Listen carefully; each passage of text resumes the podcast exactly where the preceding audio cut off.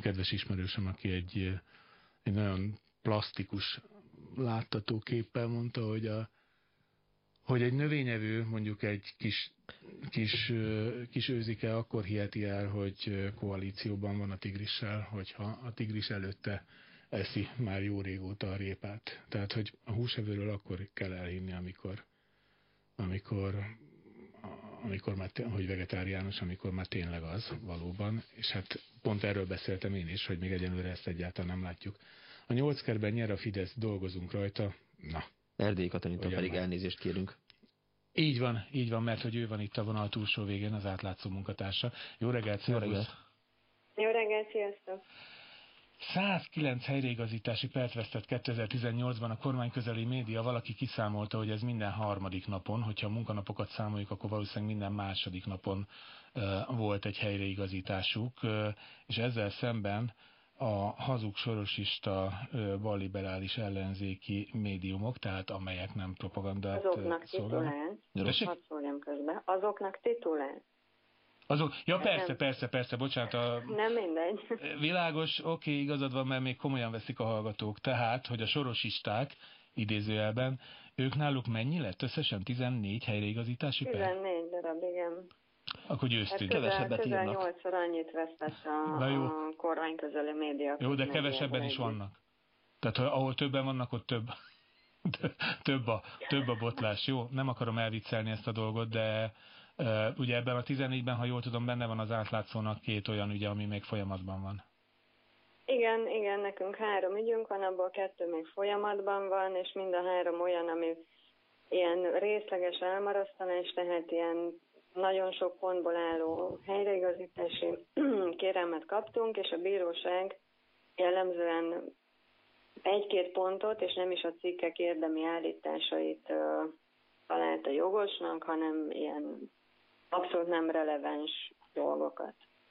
Ugye, egy normális világban, egy normális uh, nyilvánosságban Természetes az, hogy az újságírók is tévedhetnek, de mondjuk egy 109, vagy mondjuk egy, egy médium esetében a sorozatos helyreigazítás az presztízsveszteség és hallgató, olvasó vagy nézővesztéssel jár, mert egy idő után azt hiheti a közönsége, hogy hát közszépen ti azért alapvetően valamit rosszul csináltok, akkor inkább mást olvasok, más nézek, más hallgatok.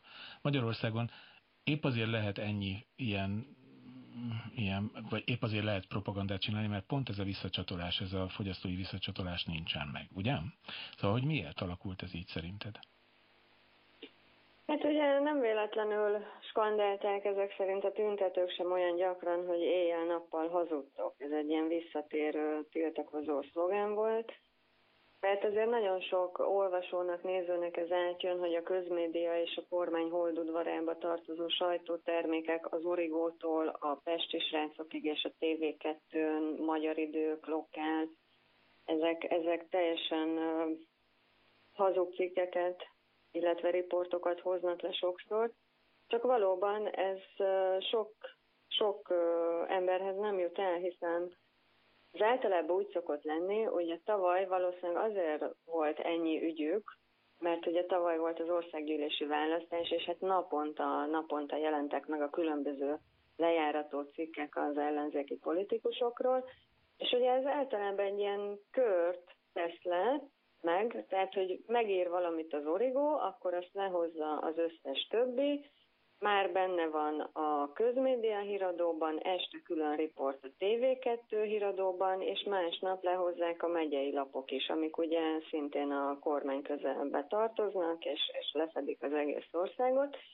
És aztán ugye ezekről a helyreigazítási perekről azt kell tudni, hogy ezek hónapokig húzódnak, és akkor oké, okay, hogy a bíróság helyreigazításra kötelezi őket, de ugye az a az az anyag, ami a hazugságot tartalmazta, az megjelent főoldalon, meg főműsoridőben a tévében, óriási betűkkel, óriási beharangozással, és majd hónapokkal később, akár fél évvel később, három sorban a tizedik oldalon jön ki a helyreigazítás. Tehát nem kapja meg ugyanazt a felületet, és ugye maga az üzenet, az eredeti hazugságot tartalmazó üzenet, az már átment az olvasókhoz. És lehet, hogy a helyreigazítás viszont már nem jut el hozzájuk.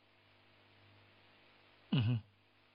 De a, a sajtó nem úgy rendelkezik, hogy, hogy a helyreigazítást azt ugyanakkor a felületen, ugyanabban az időpontban, ugyanolyan méretben kell közölni?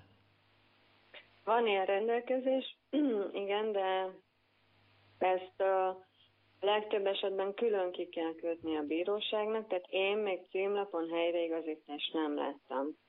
A lokálban, ugye, ami egy ilyen nyomtatott sajtótermék, abban is a sokadik oldalon szokott lenni ilyen kisbetűkkel a helyreigazítás.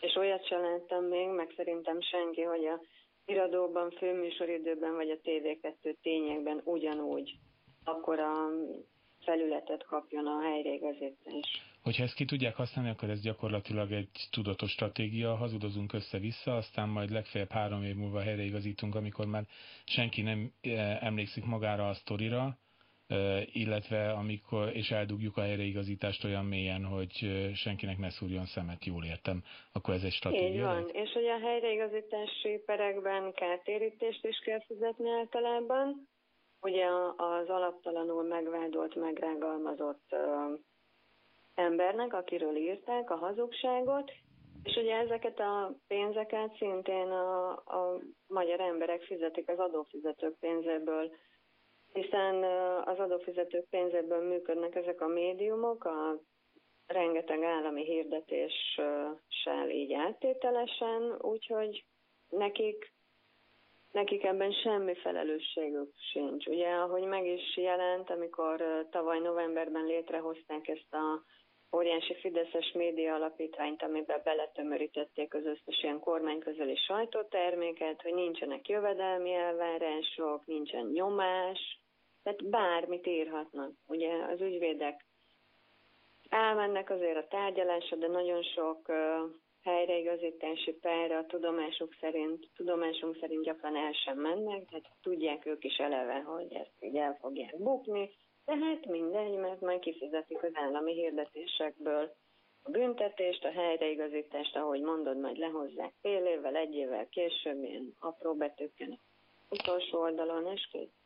A legszebb az, amikor hosszasan pereskednek például a közszolgálati mondott állami média pereiben, és tulajdonképpen, ha végig gondolod, akkor a perköltségtől kezdve a felkért jogászoknak a, az óradíján keresztül a később a sértetnek megfizetett jóvátételért, vagy, vagy, vagy elégtételig mindent mi adófizetők állunk. Tehát, hogy tulajdonképpen a mi, mi pénzünkből. Így van, tehát a mi pénzünket arra költik, hogy hazudjanak nekünk, és amikor a bíróság emiatt felelősségre vonja őket, akkor a büntetést is a mi pénzünkből fizetik ki. Hát, gyakorlatilag ki van ezt találva? A pénzünk az ablakon. Hát a maga nemében egy zseniális rendszer és módszer, az kétségtelen, tehát agymosásra és propaganda terjesztése maximálisan alkalmas, de etikusnak még a közelében sincs, és a sajtótól, a valódi újságírástól meg a lehető legtöbb. Nagyon szépen köszönjük, hogy rendelkezésünkre álltál. Egy, tessék jó sajtót olvasni, van belőlük még, meg jó sajtót hallgatni, megnézni, még talán olyan is van. Köszönjük Erdély Katalin az átlátszó munkatársa volt itt velünk, viszontlátásra.